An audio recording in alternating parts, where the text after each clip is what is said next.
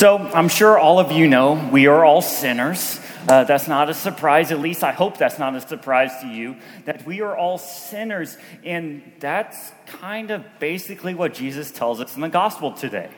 That he goes to as far as the length of basically saying that if you do not repent, you will perish. That is some strong words. That is some strong words, but of course, it's something for us to take serious because that's the reality. Is if we do not repent, if we do not go closer to Christ, we will all perish. That is something that will lay on us if we do not repent, if we do not have a relationship with Christ, if we do not follow Christ in our life. That we will all perish just like everybody else. Of course, there's no other greater sinners than anyone else. We are all equally sinners. And that's the interesting thing, and I think it's something to ponder and to think about, to look into our own lives and see where are we sinning? Where are we not following Christ? Where are we not getting closer to Him who made us? That is the beauty of Christ, that He is asking us today, at this very moment, to ponder, to look at our lives, to see where we are being Christians or not.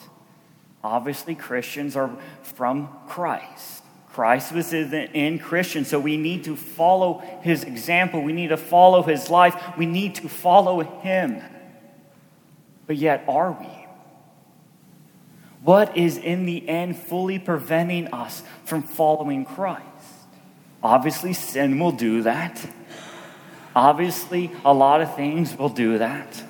First of all, not talking to Christ. That's definitely a, a hard way of finding out if you're following Christ if we don't even talk to Him. That there's stuff in our lives that prevent us from ultimately following Christ, who we are supposed to be. And that is something for us to ponder, especially on our Lenten journey we are on now, is to think about where in our lives can we remove things and move on, to follow Christ in our lives. Do not be the same person you are at the start of Lent as you are at the end of Lent. Quite honestly, then, if that's the case, what's the point of Lent? It would seem to be of not. But what Christ wants us to do today is to look at our lives. Otherwise, we will perish. Otherwise, we will go to hell. But the best part about this story is it doesn't stay that. The next part, we talk about a fig tree, which seems obviously just kind of something weird to just throw in after people all perish. But at the same time, I think it's very important that the story doesn't end with Christ condemning us. But ultimately, he's the gardener who will cultivate that tree, to cultivate that fig tree to be better, to produce fruit. There is a change.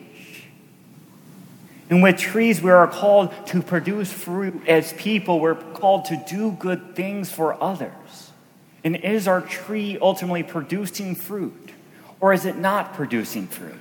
Because the, in the end, Christ is not going to ask you how much money you made, what job title you had, what did you own. But in the end, he will ask you, what good works did you do?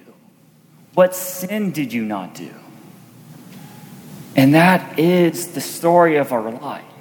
Is to be the fig tree that bears good fruit, and that actually bears fruit, quite honestly. Because ultimately, that's what he's asking. And Christ is that gardener who will cultivate, who will help us, who will help us to bear fruit. He's not going to abandon us and say, oh, you didn't repent at this point, you're gone. No, He ultimately wants you to repent here and now. That He wants you to ask for forgiveness, which He will give you in a second, no questions asked.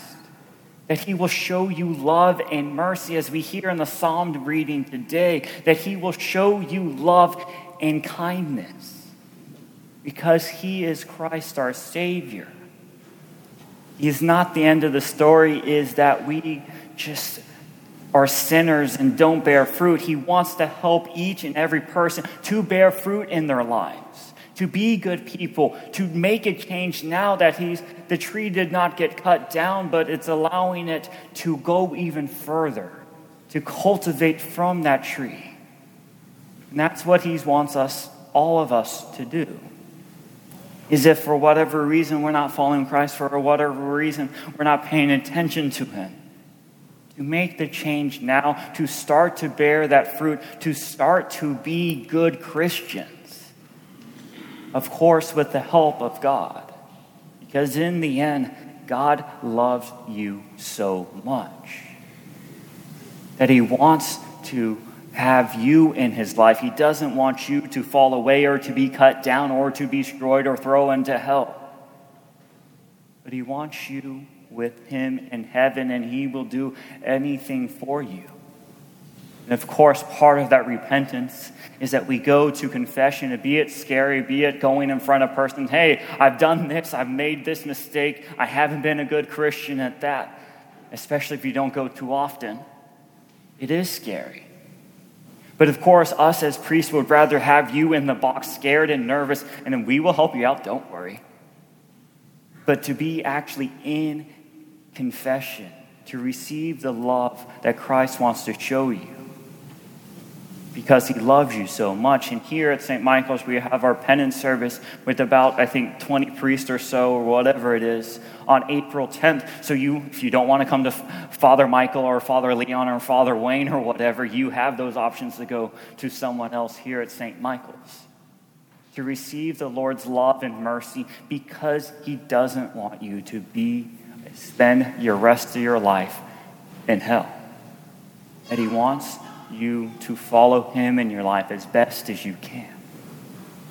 So that's what I want to encourage you today is that we are all sinners. How are you preventing that?